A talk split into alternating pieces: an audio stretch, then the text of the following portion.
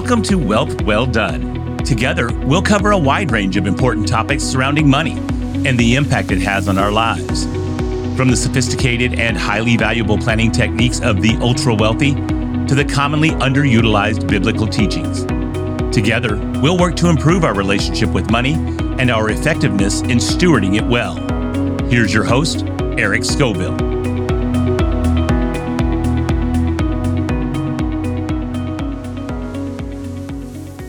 Welcome back to the Wealth Well Done podcast, where we look at the tactical, practical, and spiritual advice to help you do your wealth well done. You know, as we've looked back at the content that we've produced, um, there's one episode that's really stood out in terms of the feedback we've received from listeners saying that that had the biggest impact on them. And that was an episode that we had done with Jeff Miller. Jeff and Timberly, um, they are counselors, been counselors for over three decades. I trust them with the emotional and relational health for my family. And it was an absolute pleasure to share him with listeners um, back when we did this episode. And so we want to we want to bring that back to the forefront again as we have um, collected new new listeners into our family here. We just want to re-highlight the the content that uh, of the message because I think it's I think it's so profound, and I, I think that even if you, this is the second time you're listening to it, uh, it can probably have an even larger impact than it did the first time that these topics were introduced to you. So, I invite you to open your heart, grab a notebook, and just tune in here as as Jeff talks about the impact of money inside marriage. Enjoy. Welcome to the 13th episode of the Wealth Well Done podcast, where we go after the tactical, practical, and spiritual advice to help you do your wealth well done. Um, as always, we have the disclaimer here that says anything that we're talking about in the show is meant to be generic. And so take this advice, uh, apply this to your situation, work with your financial team to decide what does and does, uh, doesn't make sense for you. But um, here today, I'm so happy to have uh, good friend Jeff Miller here for, for another episode. Last week, we went after the ways um, to help you get healthy with money on the individual level, which you brought up is is impossible until you get healthy you know yourself first. You have to heal from the inside out, and then you can go after how to get healthy with money. And it's just it's a it's a thing that mo- most most people really struggle with, and they don't even know that they're struggling with it. It's kind of this this hidden, this deceptive one. Um, so thank you for what you did last week. This week here we are going after the impact of money inside marriage, and so. Uh, Jeff Miller, for those of you who didn't listen last week, they were uh, Jeff is the co-owner of Glen Manor Counseling in Peoria. He has been a uh, licensed therapist for almost 30 years.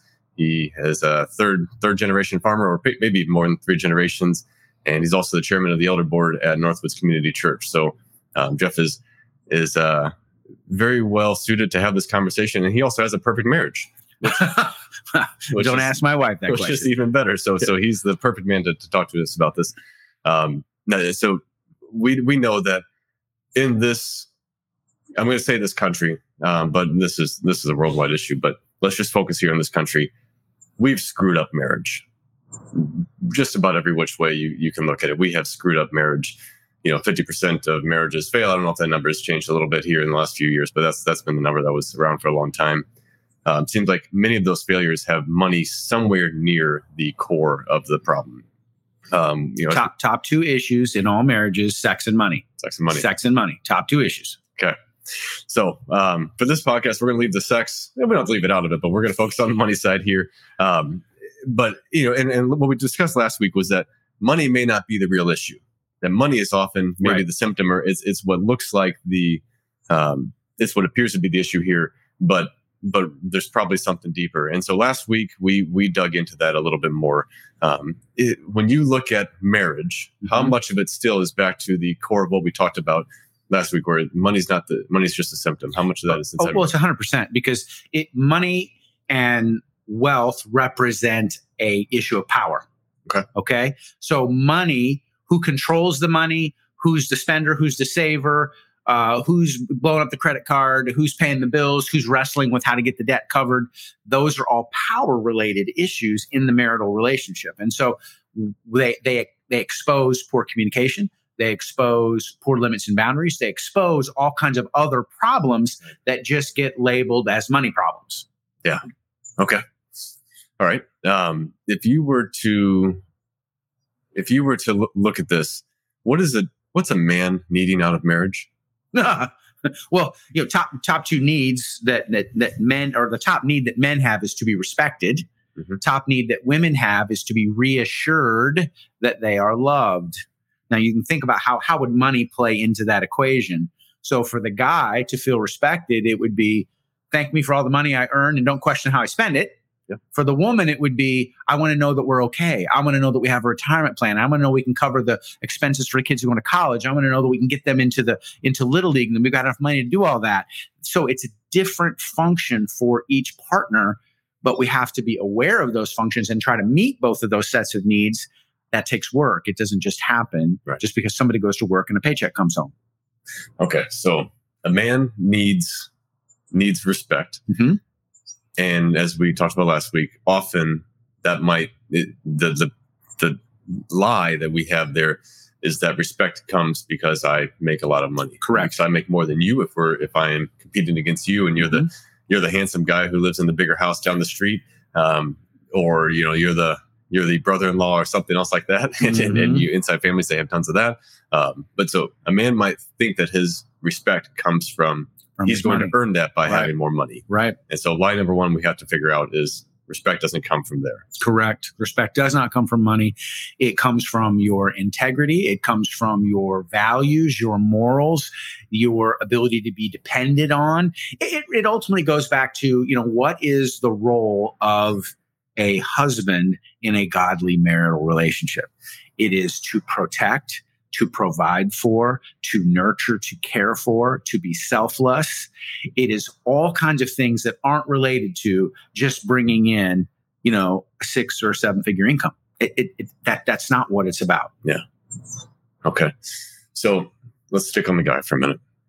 How do I, as a as the male inside of marriage who's supposed to be the leader and the the provider in this sense, how do I um, maybe disconnect the this piece that, that I'm thinking that it's all about money to, to to do that, or if I if what I perceive from my spouse is that it's mainly money related, how do I how do I break that connection um, of that maybe that deception and get deeper into the into the root of this and get into real truth.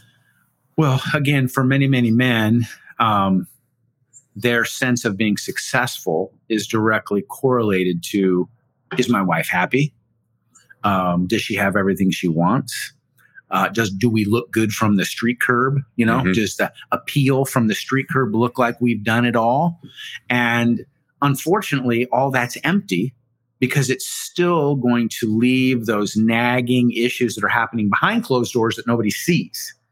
And you know, my heart for the work I do is I want to get behind the closed doors and work on what the root issues are rather than work on just painting the facade and making it look good from the street corner because that's just a lie. Yeah. That that that's not what it's all about. And um, very few men are coached or encouraged or even challenged that their most greatest gift is a relational gift to the people that that they love. Men are men are, are taught a lie. They they are they they believe a lie that my worth and my value is what I do, not who I am and my heart. And you know, so many men have have just walled off their hearts. They've numbed their hearts down. They they've shut their hearts off. Right. And it's such a disservice to themselves, to their loved ones, and ultimately to their relationships. Uh, and so, for a guy to begin to get back to a place where he recognizes that his worth and his value is not tied to the money that he earns, or the job that he has, or the title that he has, but it really is to who God made him to be as a provider, a protector, a care person, a person who's modeling Christ's love for the church. That is not easy to do. That takes work and discipline, and it takes intentionality because it's easy to go to work. I mean, really, it is. It's Right. easy to get in the car, drive to work, go put in 10 hours a day. It's hard to sit and to reflect and to review and to evaluate and to be vulnerable and to talk and to touch on things that are painful and to be present. Yeah. And to feel. Because we don't, because we, you and I aren't wired up that way, Eric. We're not wired up to just naturally feel. We're, we're not wired up that way. Our wives are, but we're not. So, so you brought up something really good that most men would not consider one of their strengths to be relationships. No. Maybe salesmen salesmen would, but they're going to think of their relationships in terms of business and sales. But Mhm. most men would never consider themselves to be good at relationships. And that's, that is another lie. That's not true. I, I am good at, I'm good at carpentry. I'm good Mhm. at blank, Mhm. but not, I am good at relationships. I am a great husband. You don't hear many guys say that. I'm a great husband. I'm a, No. I'm a great dad. No. I mean, I mean, if you did, if you did an icebreaker at an event with a bunch of guys, go around the room, tell us about yourself. Yeah, my name's Bill, and I, you know, I, I pour concrete, or I'm Steve, and I sell cars, or I'm Phil, and I do insurance. Not, I'm Jeff, and I am a servant of Jesus Christ, skillfully disguised as a husband and a father. Okay. Yeah. I, now, I, I'm the first to admit I'm not introducing myself that way. I, I didn't introduce you that way either, even though I should have. but but but that's my heart my heart is i want to be that Yeah. I, I want to because i know that's where eternal wealth eternal value eternal rewards are going to lie the stuff that moth and rust does not destroy the stuff that does not rust and go away Right.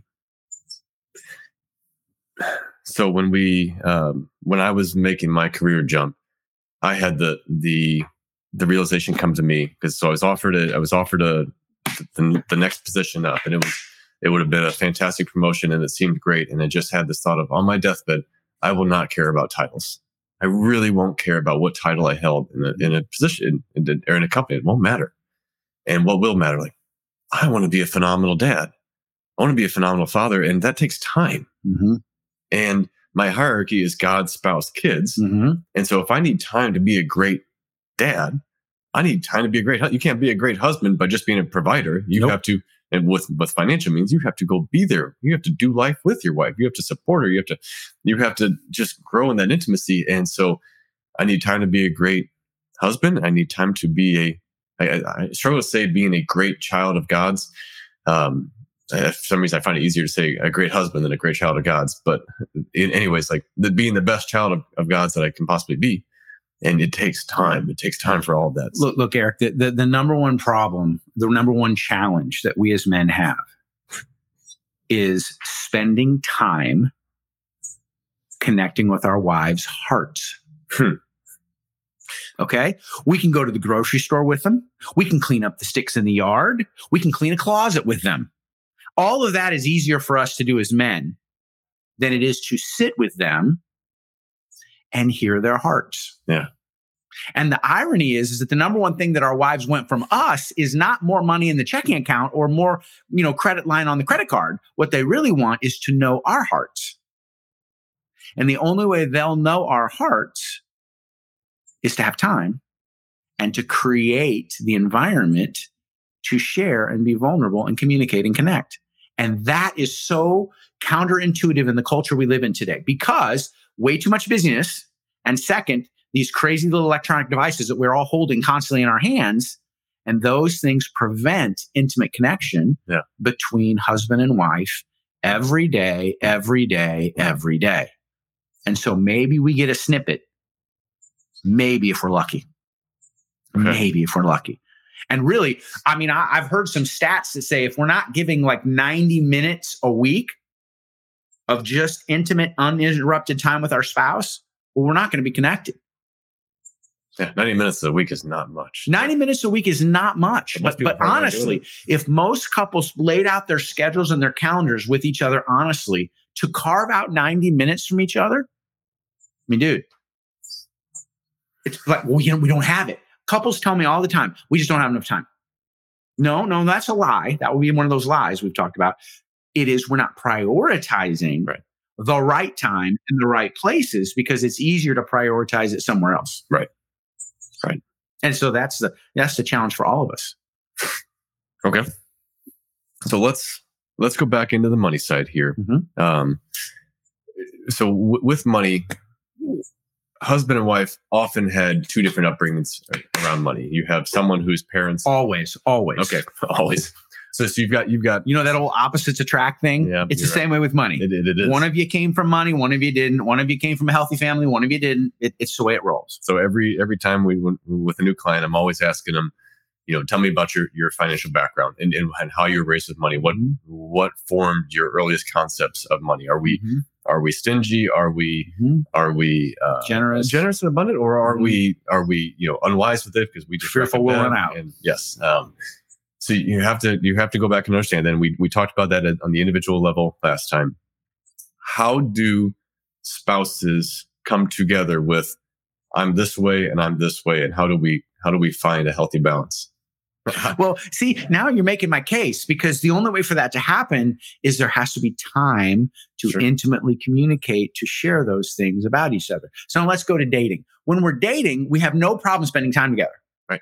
We have no problem snuggling on the couch and, you know, doing all the things that we do when we're in the dating process because we want to win. We want to get close to that person. It goes to a certain level of depth, and then we decide we're going to get married and then we let put rings on fingers and spend thirty thousand dollars and have a giant uh, you know event, and then we have to like do life together. Well, the first two years, which is the honeymoon period, that's just easy because we're just playing. But then it starts to get hard because now babies come, and now decisions come, and now sacrifices and prioritization come into the equation. And the only way we can get on the same page and have the same values about things like money is to have been sharing our hearts and come into agreement or into union or oneness about where we're going moving forward on topics of money, how we're going to spend, how we're going to budget, where's where's our money going to go, where's our money not going to go, and that takes time and energy. And most people don't do those conversations because they're risky, Mm. because they create conflict. And most people are conflict averse, Right. not oh, let's go have a good conflicted conversation today. Let, let's go let's go to dinner and we're going to have a good stimulating conversation about conflicted things no let's go and talk about the kids let's go and talk about the weather let's talk about safe things because we don't really want to get vulnerable and intimate Yeah. And we want the the fake intimacy, which is just Yes. sex. So let me let's keep it cordial. yes And then I took you on a date, so let's go have sex. yes Sorry for being, um, you know, not politically correct.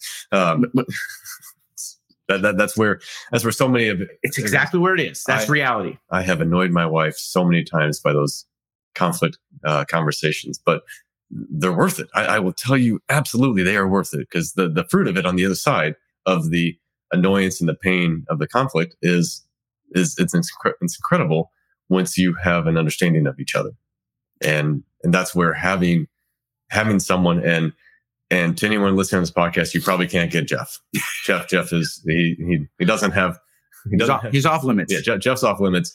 Um, it would have been great for you if you could, but you need to find someone else who can help you facilitate those conversations, who can help you Yeah. uh, through the conflicts. And and so that's where that's where you know one one thing I hope you take out of this is is if if you're having money issues or you're having issues inside your marriage and you think they point back to money, a we need to go deeper. Yes. but, but then b with that, just on the money side, like there's going to be compromise. There's going to be sacrifice, and it might feel one sided that all it is is spouse A just wants to spend, spend, spend, and spouse B doesn't like that. Spouse B is the the one who's producing the either either they're the ones who are trying to conserve to make sure we have enough for retirement, Yeah. or they are the ones who are trying to provide. Uh, either way, but there's going to be someone has to lay themselves down first. Yes. But see, on both sides of that equation, there's a wound.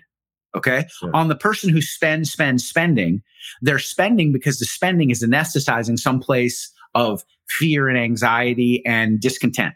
Okay. So they're anesthetizing by having a dopamine drop because they bought something new because three Amazon boxes showed up on the front porch today. And so that, whoo, I got the excitement, the Amazon, the, the dopamine drop while I go and open the Amazon box. Okay. Right. But it goes away because it's short lived. It's like alcohol and pot and all other things. They're short lived. They don't last. The other side, the saver person, they're they're saving out of their own anxiety, their fear Yeah. of the future, their fear of of of not having enough, their fear of being unacceptable or rejected or out of control. And so both extremes in this money context are wound based issues that have to be addressed and understood. They can't be avoided. And one person can't just in power win because then the other first person will feel unheard, uncared for. And uh, as over time, resentment and bitterness will build. So let's facilitate that conversation for a minute because I am the husband or I'm the wife, and I sense that in you that you have that. You've got this fear of the future, and that's why we need to have so much. Or you are spending, and I, I think you actually have in addition to shopping. And you might not rack up tons of credit card debt, but you still, I think you get some you know some release Pleasure. out- yeah pleasure Yep. out of shopping that Yep. that's i can sense is unhealthy ah, it's like going up and telling someone they've got a demon how do you how do you how do you um initiate that conversation Very simple. Okay. This is what everybody who's listening, I want them to understand very simple thing. You just have to seek to understand first. Mm. Seek to understand first. So the question would be, tell me more or help me understand.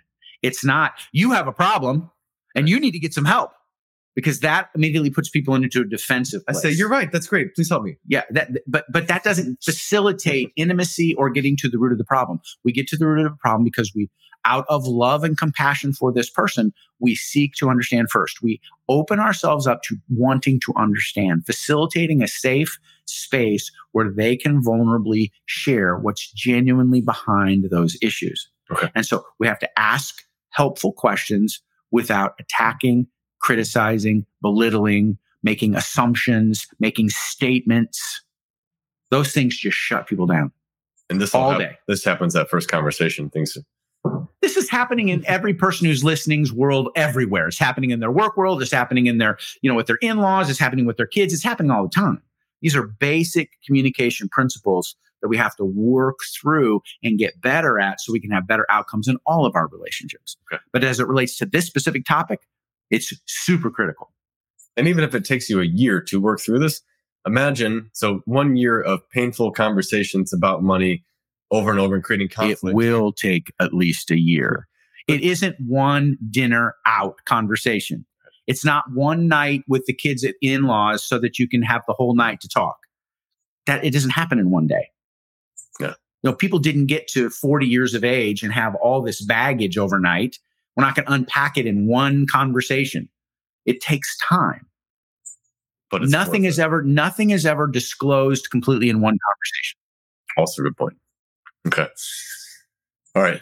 So it's so worth it. because we go back and we process things and and again even the guy who's not a real emotional processor he's still going to go back and he's going to process that conversation and the next time we talk some new things will come to the surface some new things can be shared and more understanding takes place and we get closer not that's that's another lie eric that that through these conflicts there's the fear of distance Sure. when in reality, the conflict can, in fact, create the most intimacy we've ever had. You were you're you're a construction guy in your other life, right? Mhm. So you know about welding, right? Yeah. So welding is this amazing analogy that I like to use. It's like so we have two pieces, two broken pieces of metal, and we want to put them together. So we have two broken people in a marriage, we want to put them together. Well, no one would think we'd put them together by applying more heat. Right. But in applying heat, we create the weld, which the weld then becomes the strongest place. When the metal re-breaks, it never breaks in the weld, it breaks on either side, but the weld is so strong because heat was applied. The analogy is yes, it's it's it's it's emotionally difficult and challenging to have these conversations, but they create strength.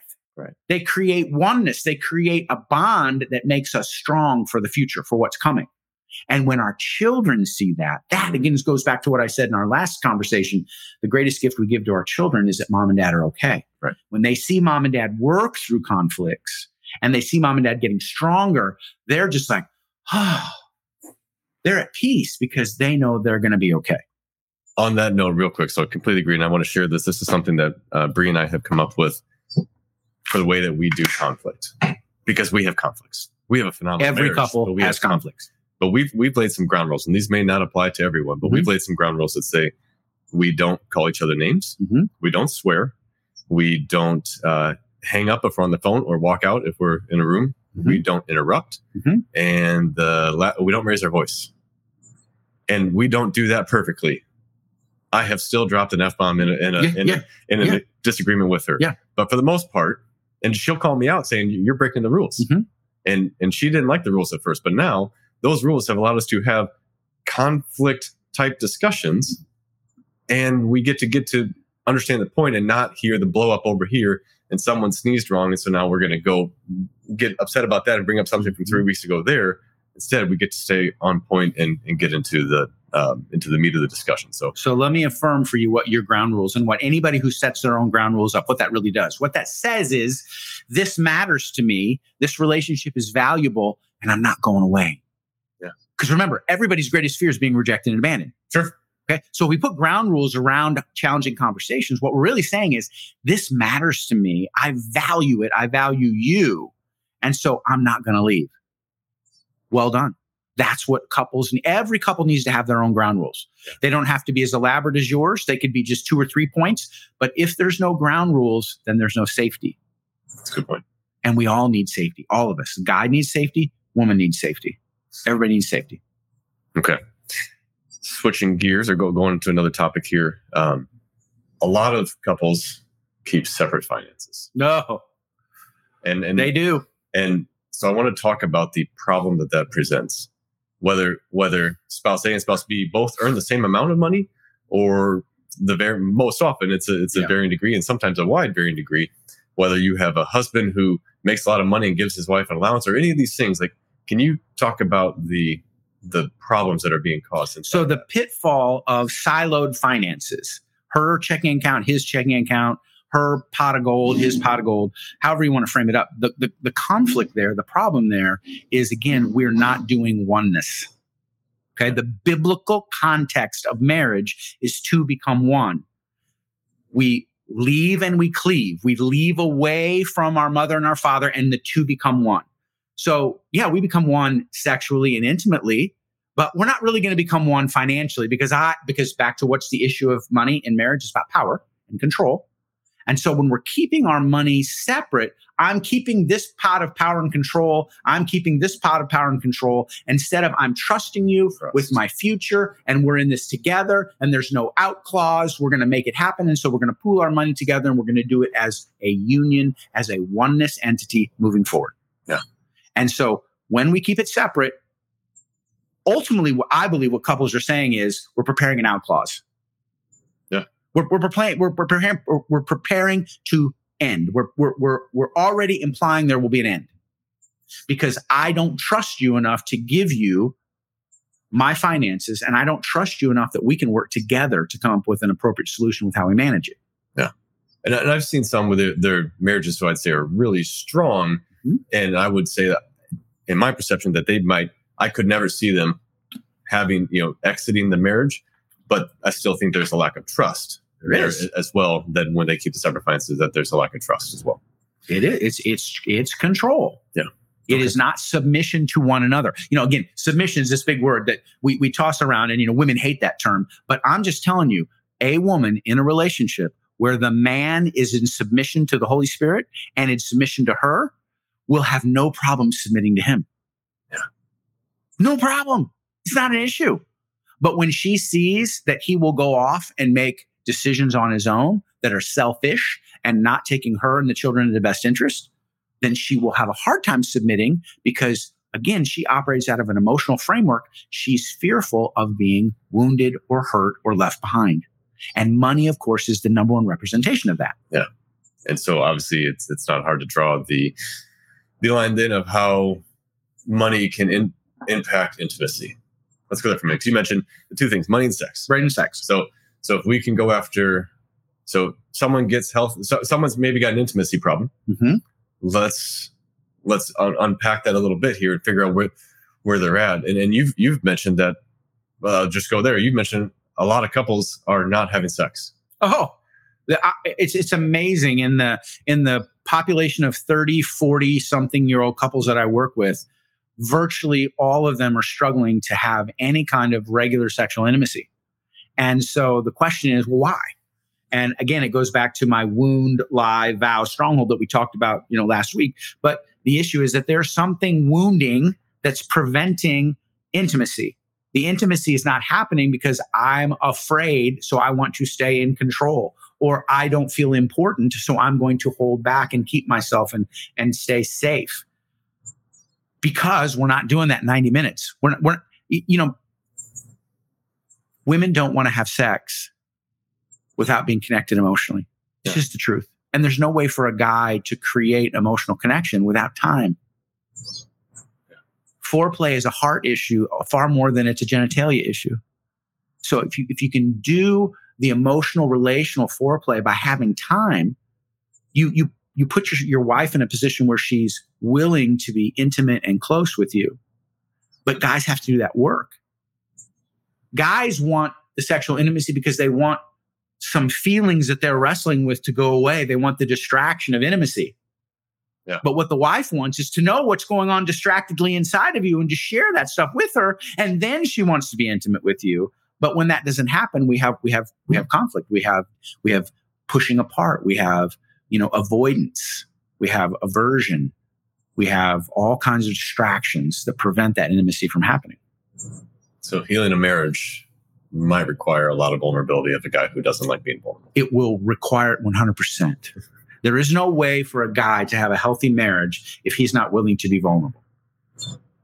He, he has to be. He has to be willing to cry. He has to be willing to be vulnerable. He has to be willing to share his fears. He has to be willing to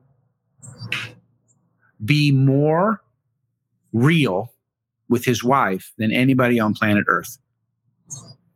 And again, not to get in the weeds, but this is why people have affairs because they find a place to be sharing intimate things that's not the right place. Yeah.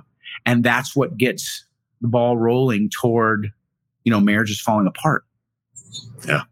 The anatomy of an affair is not about sex. The ama- anatomy of an affair is about needs not being met, not sexual needs, emotional, intimate needs. Whew, all right. That's good. Thank you. Um, We got away from money there we, for a we second. did, but but I, it, I'm guessing there's not too many married people listening to this podcast who who don't agree that there's there's some meat there for them. oh, yeah, that's resonating. Yeah. Okay. All right, back on the money side. Because again, money becomes a symptom of all those things. Correct. It, it absolutely does. So, Yeah. you know, if if, I, if we're not if we're not safe sexually, well, then I'm going to withhold money. I'm going to spend money. I mean, so it, they they are directly related. So you can't if you got a problem in one area, you're going to have a problem in the other. And, and that doesn't mean lack of money. You can you can be on minimum wage and Yeah. have an incredible intimacy with your wife if you if you have done the healthy, you know, you've done the work to get healthy. It has nothing to do with the amount of money. It does not. Often, the more money, the harder it is, which is is obviously very biblical, as he Mhm. you know as Jesus talks about so often. The problems with, with the rich. So Because if I have more resources, if I have more money or wealth, then it's easy for me to think that I can go and take care of myself my own way. Right. Rather than I need the vulnerability of that intimacy with my partner and that no amount of money can solve that problem. Right. Okay. All right. Um, last topic that I want to do here is the uh, two career family. Yes. And so that's obviously become, it, it was something that was unheard of for a long time. It's Mhm. now probably, I would, I would venture to guess that that's the most prevalent um, scenario, uh, you know, in, marriages today, at least in the, in the United States. So when you have two career focused people, especially when you have, when you've got two very talented people who, who feel called into their career, who feel good at it, who maybe are validated by the by the success that they have in their career. How do you help? So obviously there are, there are some very common problems. You don't have to deny the fact that it's going to be harder on the kids. It's going to be harder on the family. You're going to have less time. Those things. How? do- What are some of the hidden problems there that they might not recognize if they're in this? You know, if you have two very career focused spouses. Well, again, I would say that that if you have two highly talented people who are working and doing well, Mhm. you probably have two type A people. Yep. Okay. And so type A people already start to see their worth and their value based on their performance, not on their ability to be intimate partners with one another. And so that becomes the first challenge. Their orientation or their worth is already in performance. Yeah. It's it's look look what degree I got in college, look at the job I've got, look at the salary I have, look at the title I have, look at the office I have. All of those things are masking a wound. Okay. Okay? Yep. They really are. They're masking a wound. And so now we've got two people coming together who are wounded people and they have a lot of resources and we're going to go hard after something. We're going to go hard after the house, hard after the vacation home, hard after the family. But pretty soon their needs as people start to boil up to the surface because all the stuff still isn't filling the void. It's not filling the need. Yeah. And there's no capacity now when you're a hard charger to slow down from being a hard charger and address those issues. So this is the challenge within the two income family because everybody's a hard charger and everybody's working really hard for this global goal, which is good. But but the person, the personal needs are being lost. They're being they're being missed because the goal is pay the mortgage, pay off the cars, buy the boat, get the lake house. That's the goal. Right. It's not. I need to know you. I want to make sure you're okay. I want to make sure you're you're, you're emotionally healthy. I want to make sure that you're feeling you're, you're feeling what you want to feel as a mom. You're feeling what you want to feel as a dad. Those, those things get missed. Yeah. Now, the other thing that's interesting right now, Eric, in the culture we're living in is now because of this hard charging thing, we've started to get more and more women who are making more money than their husbands. Right. That's a whole new dynamic. So when when the wife is earning more money, suddenly the guy is struggling with his value and his worth right off the bat. And that's a whole new can of worms that I don't believe is probably more than maybe a couple 20 years old because, you know, 20 years ago, that just wasn't the case. Right. Now, there are a lot of women that are making more money than their husbands. Right. And these guys, they're, they're struggling. Suddenly becoming house husbands and they, they don't want to be a house husband, but that's the best way to make it work because she's making so much money and his identity is, is, is, is at, at risk. He doesn't know who he is resentment and bitterness build. And so again, it requires lots of conversation about root issues to get through that. It can work, but it takes a lot of vulnerable conversation. And again, that's what we avoid in the business culture that we live in. Unquantifiable wisdom from from Jeff Miller. We're gonna we're gonna stop it there. Um, there's there's so much more to continue to unpack, and maybe we'll get you be fortunate enough to get you back here again and and and continue to elaborate on this further. So my pleasure, Jeff. Thank you so much for this. Thank you for the work that you're doing you're uh, in, in my marriage and the marriages of those that I know close and all the people you're you're serving. Um, guys, I, I hope that I hope that you take this seriously. I hope that you, if you are having marital problems, if you're having money issues, uh, intimacy issues, that you you take the time to to work backwards here, slow down, you might need, like we talked about last week, you might need to drop some stuff out of your schedule to make time for each other. And then if you do that, you you got to ask the deep questions. You have to seek to understand and not seek to to be heard. And if you seek to understand, then you're gonna you're you're on the right track. You there. got it, man. All right. Okay. Thank you very much. And and like you said, it, this isn't about you subscribing and you uh, you trying to you know increase our likes or anything like that. I don't I don't care about those vanity metrics. But if you are finding value with this, please share with with others. That way, uh, we can get this message out to as many people as need to hear. Love you all. Thank you very much, and see you next week. Thank you again for listening to Wealth Well Done. Be sure to subscribe to the show on your favorite podcast player, and together we'll continue to improve our relationship with money and our effectiveness in stewarding it well.